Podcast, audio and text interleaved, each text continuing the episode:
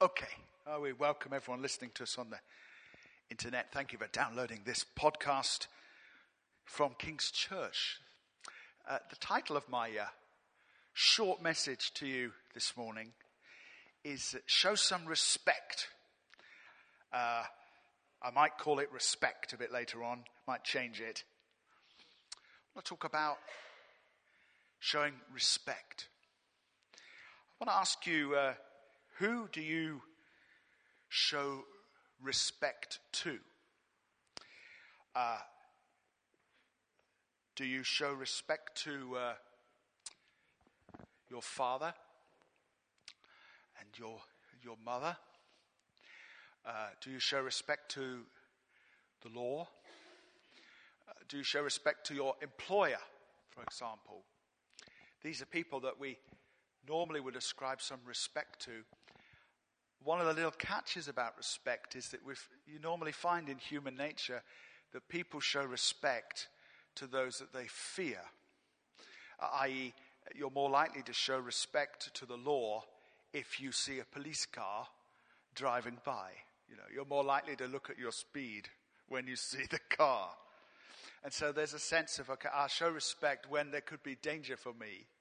Respect as a whole is, is just a very strange uh, concept that we dip in and dip, dip out of at times. Today, I want to talk about showing respect to God. Because I believe that it is perfectly possible to be a Christian, but to have, uh, at times, uh, I suppose, if I'm going to say honestly, a real immaturity of our faith where we actually show disrespect to God. And uh, what I'm preaching about today, I'm very capable of it myself. So it's certainly not me telling somebody off, because we're all capable of this. And I want to ask you and just give you some areas of suggestion where it might be possible for us, either consciously or because we're just a bit immature, to show disrespect to God. And uh, for sure, we can all agree, those of us who are Christians, we can all agree that we should not do this. it's not up for debate. And uh, so I'm going to bring three little areas to you. I won't be very long, but three little areas to you. We'll open the Bible a bit where it's possible for us to show disrespect to God. You might be guilty of all three of them at times, or just one or two. Uh, but that's what we're going to look at. So let's begin by turning in our Bible to John 15.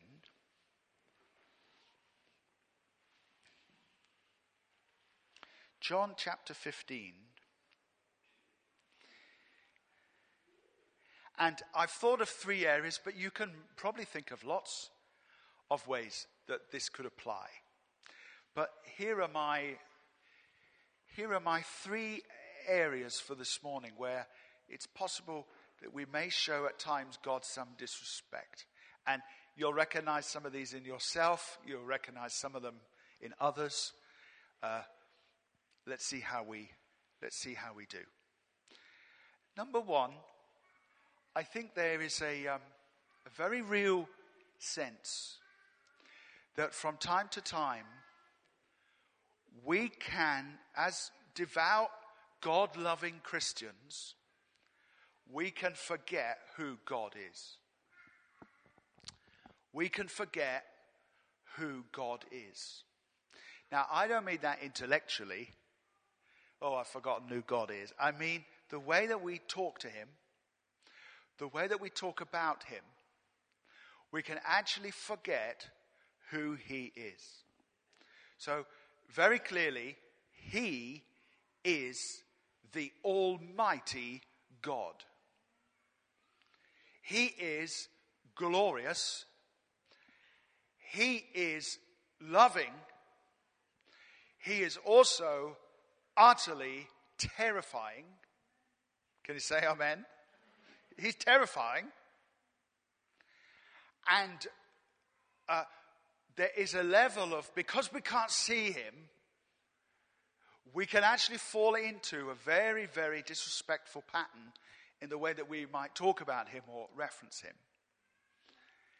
So, for example, I remember many years ago going to hear a fabulous testimony. I'd only just become a Christian, so this is like the late 80s, 1980s, the late 80s. And a guy stood at the front, and he was a real cockney, right out of EastEnders he was. You know, he'd been in jail, and he's that kind of guy. And he prayed, Lord, uh, I can't do the voice. It'll come out sounding like Barbara Windsor if I do. He said, Lord, I want to thank you for everyone here tonight. You know, he was talking like this.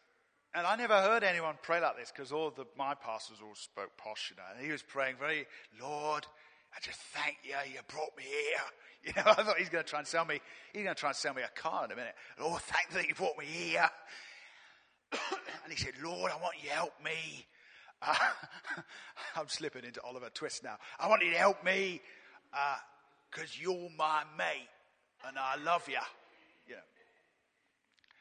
And you know, it was utterly, utterly charming because that man really had met Jesus and he really was his mate.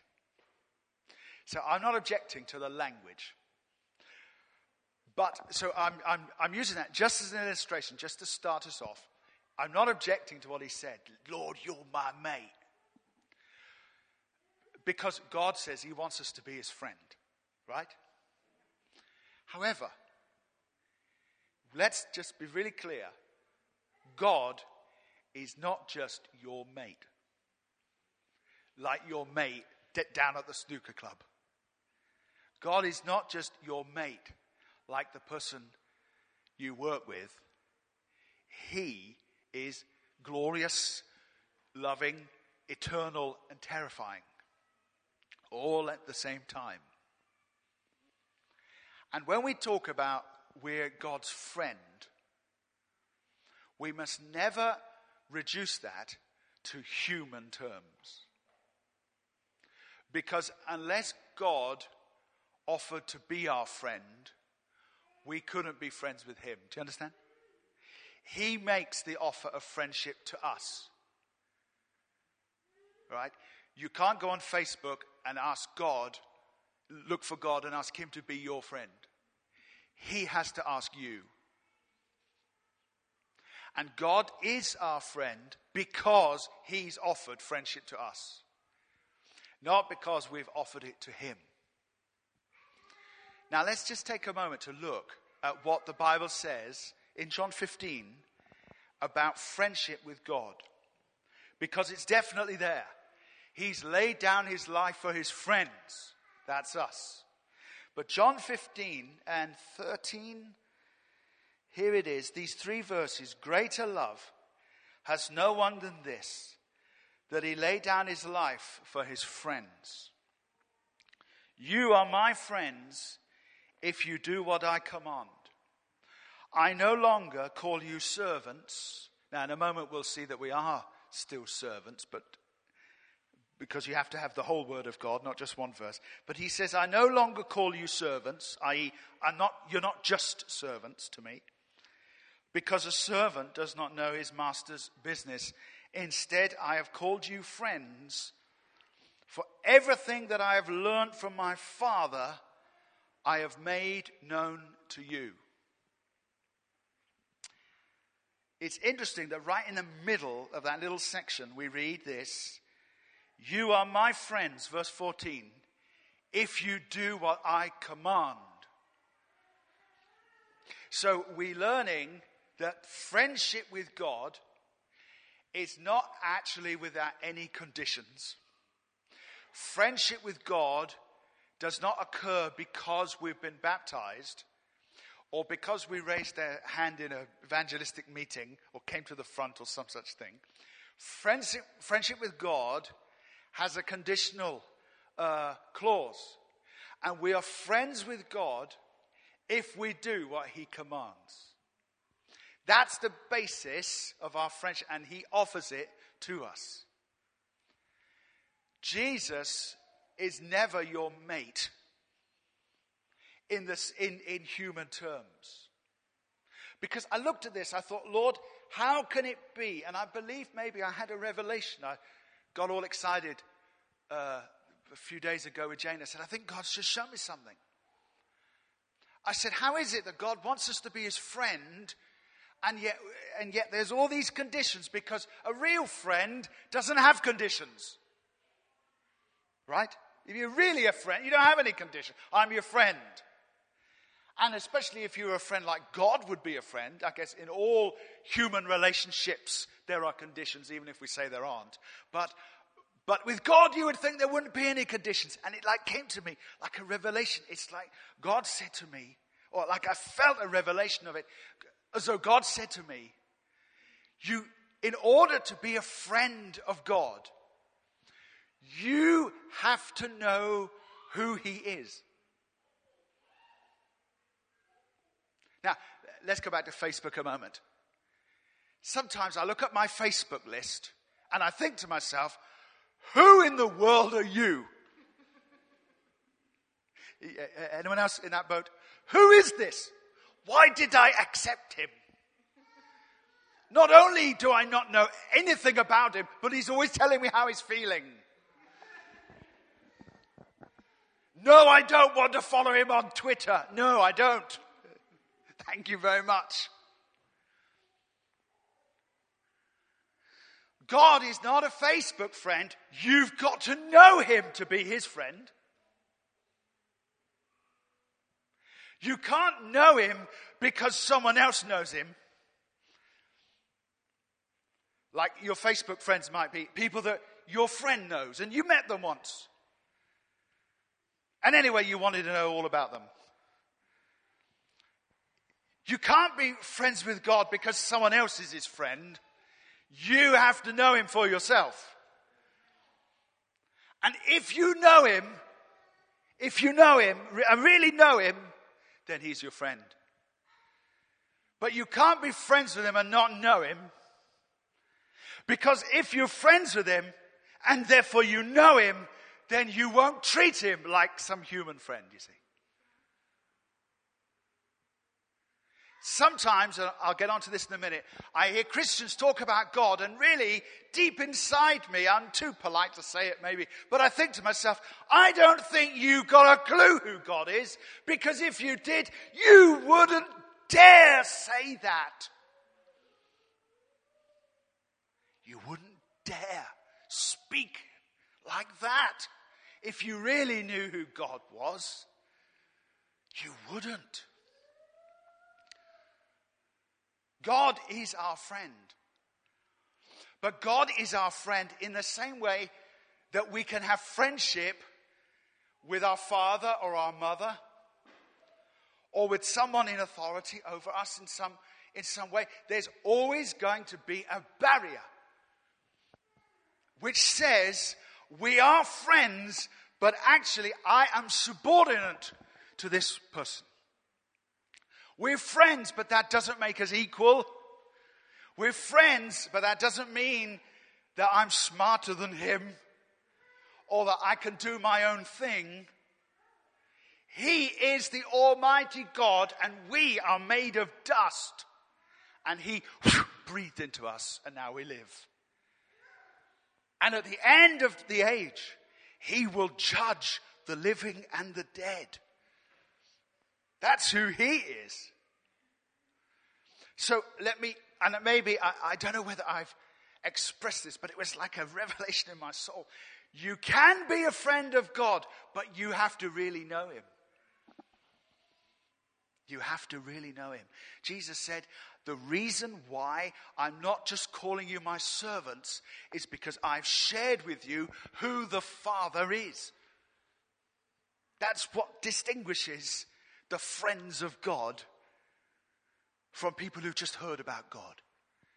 They know who He is. And because they know who He is, it changes their life, changes the way they speak, think, walk, talk, changes what they do every minute of the day. Because they are the friends of God. It's fascinating, isn't it? That's why Jesus could say, You're friends of mine because you do what I command. Not in the sense of being like a servant who must obey. But friends, because we know who he is, we want to obey him, you see. We want to obey him. In Luke 17, you can turn to it if you like. There's a little, little parable. And in the parable, we read about how, how, how servants behave. And uh, I've preached on this before in different ways. Luke 17 and verse 7, Jesus is speaking and he says, Suppose one of you had a servant plowing or looking after the sheep. Would he say to the servant when he comes in from the field, Come along now, sit down to eat? Would he not rather say, Prepare my supper, get yourself ready, wait on me while I eat and drink? And after that, you may eat and drink. and would he thank the servant because he did what he was told to do? The answer is no, not really.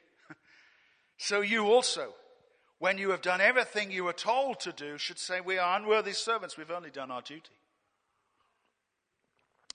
Sometimes I'll hear Christians use this phrase. Listen to me now. Hear this phrase all the time. God has got to do something. Newsflash God ain't gonna, don't have to do nothing. right? He don't have to do anything. Sometimes the way I hear Christians talk about God, it's as though they're bringing him in for his end of year review. And, and you're the one sitting in the big leather chair going, let's just discuss 2009. God I just want to tell you how you did. It was okay, but I really wasn't happy about October. I want to show you, God, that I don't really have enough money. And I want to know what you're going to do about this in 2010, God. God, I just want to, I'm grateful, you know, for all you've done. But I just want to let you know that I'm not 100% happy with how things are. And you're spinning on a chair, on the manager's chair. You're in fantasy land because there is an end of year review for sure, but God is in the chair and you're not. Can you say amen? You're not sure, but you said it anyway. And when I hear Christians talk about God, God's got to do something. No, God ain't gonna, He don't have to do anything. Can you say amen? He don't have to do anything. He doesn't have to do anything. Well, God, you've got to do, and God, you've got to do it by five o'clock. How many of you have learned? You've been long enough in the Christian faith to know God does not possess a watch. He doesn't have a diary. You told him it had to be done by the 14th, but he didn't hear you. He didn't have a diary. He didn't know that. We are the servants of God. Job said, Even if he slay me, I'll trust in him. Now, of course, God has made huge promises to us. And He has, he has assured us He's going to look after us.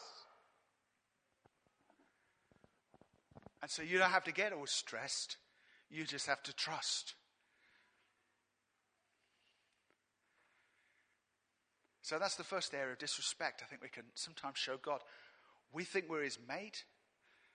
And while he offers us friendship, it's all based really upon us knowing him. And I am a friend of God. And the, the depth of my friendship is dependent on the depth of my knowledge of who he is. And number two, in this part, he is the Lord and I am not.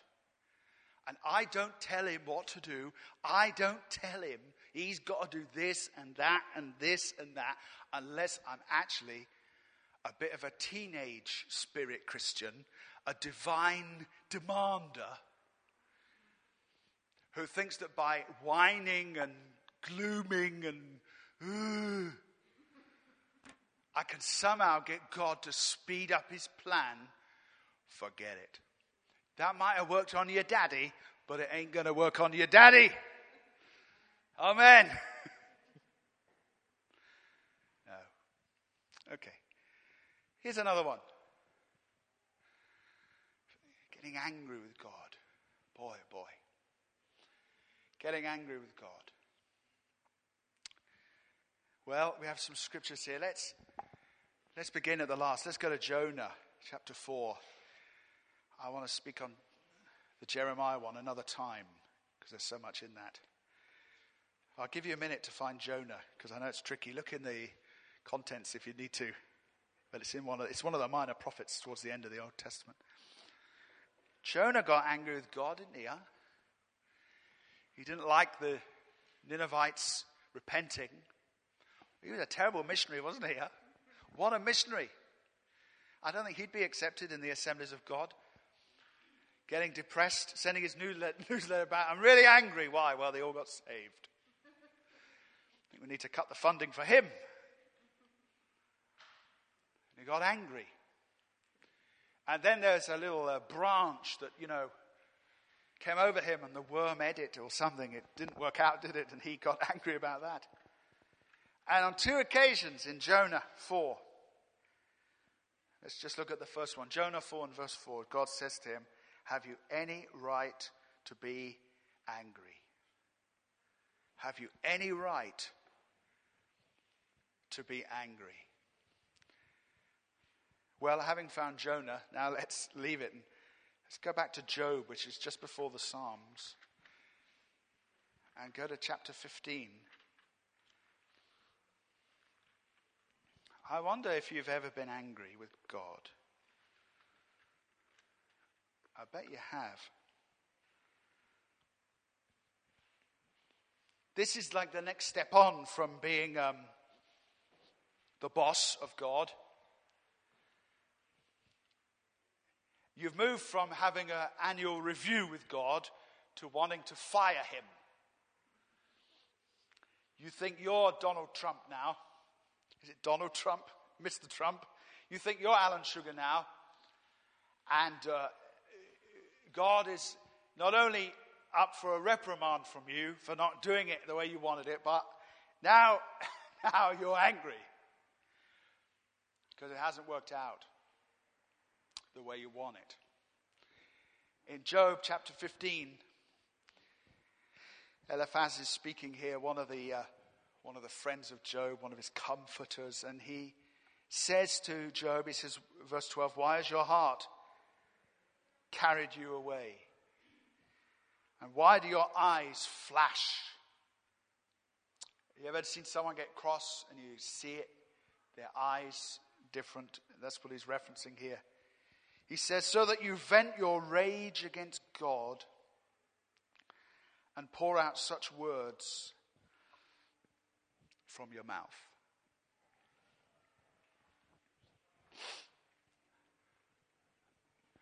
Let's take a let's just take a reality check. Sometimes terrible, terrible things do happen. sometimes terrible, terrible things happen.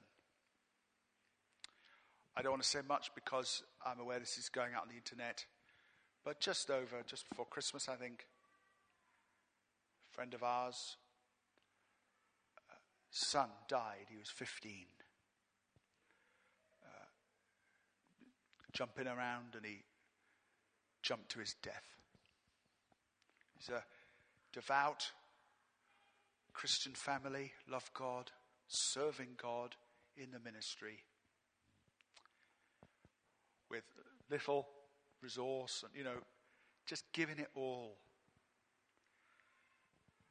And they had to bury their 15 year old son.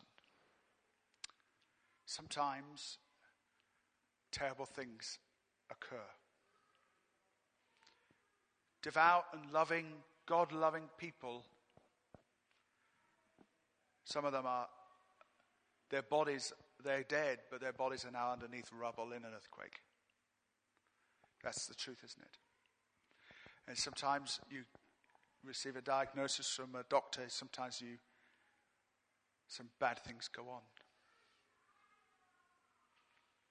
And I'm not talking now about getting mad because you got a parking ticket or because you couldn't find a parking bay or because the shop shut as you got there. I'm talking about some of the terrible things that can happen in life. And there can be a response on the inside of us that says, what, where, where is God? What, what's going on here? Now, I'm not talking about the petty, small things. I'm talking about big things. And people can become angry. But again, let's just be really clear. That is forbidden. The book of Job is extremely clear, and I'm going to speak from Jeremiah 15 in a few weeks' time, and we'll, we'll revisit this again. But it's not on. You can't become angry with God. The devil knew that it was an emotion that he wanted out of Job, and that's why he spoke to him through his wife's mouth. And in the midst of calamity, he just lost everything. And the word of the enemy came to him Why don't you curse God and die? That's in Job 2. And the reason why you shouldn't curse God and die is because if you curse God, you will die. Now, I don't mean you'll be knocked over on the way home from your cursing moment. But you inside, something will absolutely do. You become angry with God, it's all just crumbling inside. Now, let's bring some balance. Sometimes we can't help an emotion that we may feel. If you become angry suddenly, in some sense, you can't help that. As you become more and more like Jesus, those emotions should become less and less. But, but I absolutely agree that in a moment of absolute tragedy and uh, exasperation or desperation, you'll be hit by an emotion that is not necessarily your choice to have it, but it's there. So, so sometimes we can't help how we feel, but I tell you this we can help what we say. We can control how we respond, and we can control how long a response it is. So sometimes when we talk about are we, uh, is it okay to be angry with God, the answer is that anger with God may come, but we're not really permitted to express such anger. We must deal with it in some other way. Because what you're doing by becoming angry with God is you're actually accusing Him of being evil. You're accusing Him of, of being a cruel master. And that's not, that's not how it is. That's not what the Word of God reveals. I think uh, we meet believers who are angry with God a lot.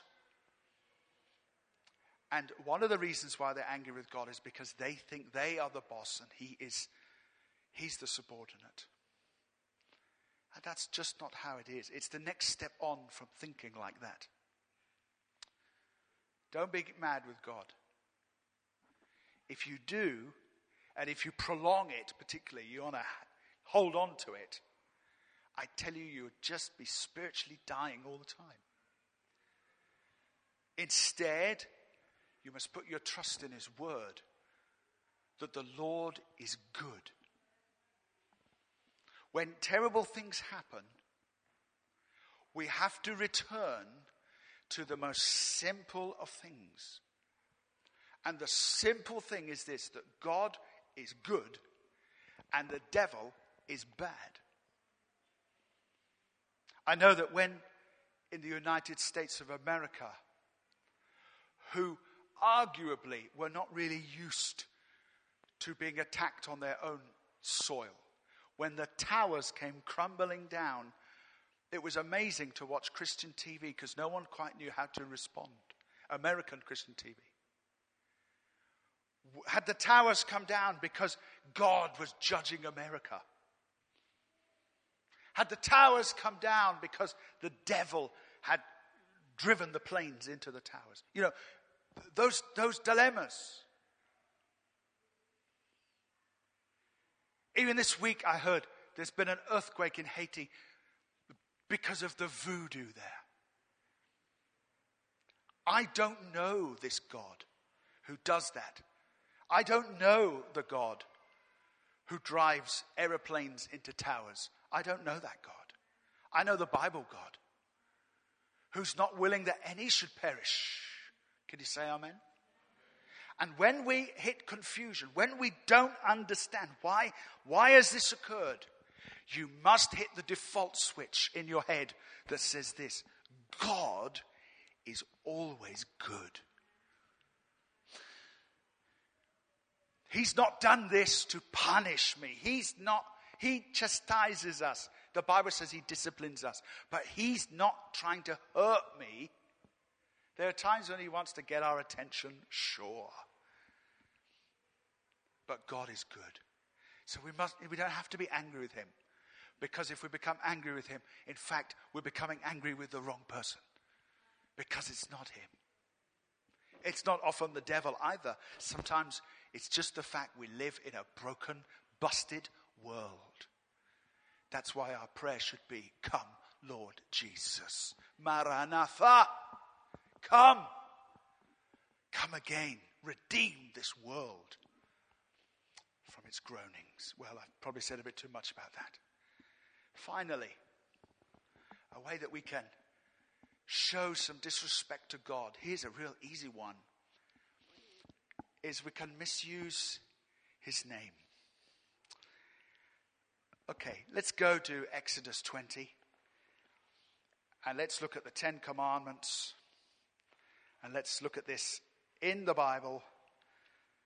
It's the last scripture I think we'll turn to today.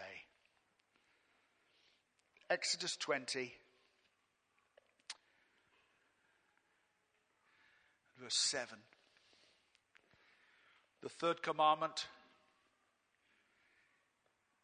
commonly referred to as do not blaspheme. But let's look at it. Verse 7, Exodus 20 and 7. You shall not misuse the name of the Lord your God.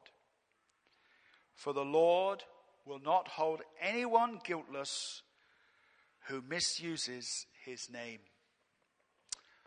When I was at school, every morning we would say the Lord's Prayer, and I would stand with all the other kids in our little shorts, and five years old, six years old, we would pray, Our Father who art in heaven, hallowed be thy name.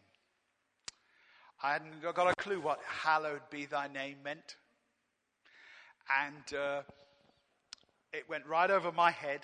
It's like the, uh, the Sunday school, was it the Sunday school or the school class? It's an old joke, of course, but I believe it to be true, where people were asked to write down the name of God, and someone in the class wrote, Harold.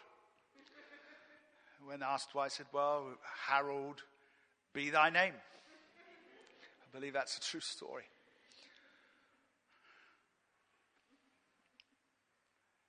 As a, as a five year old kid, hallowed be thy name went right over my head. But let me tell you, I've met a few 45 year old Christian kids where the, at least the concept of hallowed be thy name has gone over their head. So they may understand what hallowed now means. What does it mean? To be honored, set apart, revered, respected. But in fact, when you hear them use the name of God, you wouldn't think that they knew that.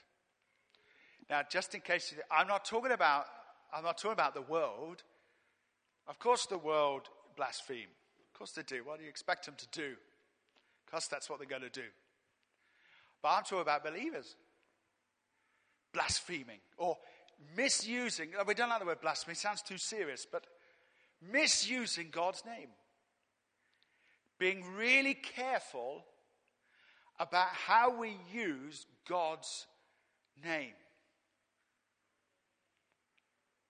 Uh, I ought to say this, I think this came out in our Just 10 class this week. In a British context, in the British churches, the expression, oh my God, oh my God, is offensive. Now, I'm not sure that that's true everywhere. But in a British context, people do not, Christians do not say, oh my God, oh my God. They don't do that. It's thought of as blasphemy. And by the way, I think OMG is something of the same. There have been a couple of times in my Christian life when I've said, Oh my God. But I wasn't saying it casually or loosely or informally. I was saying it because I just saw a miracle happen in front of me or I just felt his presence. So if you are one of the oh my God people, just uh, take note that in a British church context, that is very offensive. It's swearing, really. And so you may want to rethink how you do that. But there, of course, there are plenty of other ways to misuse the name of God. The classic is, well, God told me to do this. Or God told me to do that. And you think, uh, did he really? Really? God told you to do that? I don't know if he did. I remember an Australian pastor who was about to launch a huge building program that was going to cost like, you know, half a million dollars or whatever it was, million dollars. And it was amazing. They were this small church about to take over this big building that was going to cost all sorts of money. And the pastor was saying, okay, now it's time for a building fund, people. Now it's time to sow and sacrifice and and for a while, we're not going to be in this nice building. We're going to have to go into this cold school hall. And uh, it's going to be difficult, but you know. And it was amazing. God spoke to so many of them and told them, now's the time to leave this church. Amazing. And once they'd moved into the new multi million dollar building, God told the same group of people, it's time to go back amazing, isn't it? Amazing. I recently wrote an article for a magazine. And I wrote something and I thought, you know, that's a bit harsh. I was writing it and I thought, that's, that's a bit harsh. I thought, I need to edit that, calm that down a bit. But the more I looked at it, the more I thought, I can't, I can't calm it down because I think it's true. I was writing about the choices we make in life. Now, just, we're just going to be really honest now. We're not going to be anything other than real and honest. When it comes to making decisions, by and large, the decisions we make are really based upon, by and large, our comfort. And so, if I'm making a decision, should I do this or that? What I really do is I look and I say, well, which one's better for me? You know, if faced with, I need an operation, do I have the anesthetic or not? I'll have the anesthetic, please. You know, we go for the easier route, the thing that brings us more pleasure or more comfort or more money or more, you know, whatever. We go with that. That's our default, which is selfishness. We're def- we are selfish by default, are we not? Yes. We are. So that's, that's our default. People make decisions based upon avoiding pain, avoiding conflict, avoiding difficulty, avoiding cost. If you knew that there'd been a crash on the road that takes you home from here, and you heard it on the radio, you would take the other road Of course you would. I know I'm not suggesting this is wrong, but I've just said this is how humans live. We want to avoid conflict. We want to avoid difficulty. We want to avoid pain. We want to avoid sacrifice if we can at all help it. The difficulty is that it's no good putting the name of God into that and saying, Well, God told me to do this. Because very often, the things that we say God told us to do are really just what we wanted to do. Can you say amen? It's really just what we wanted to do. And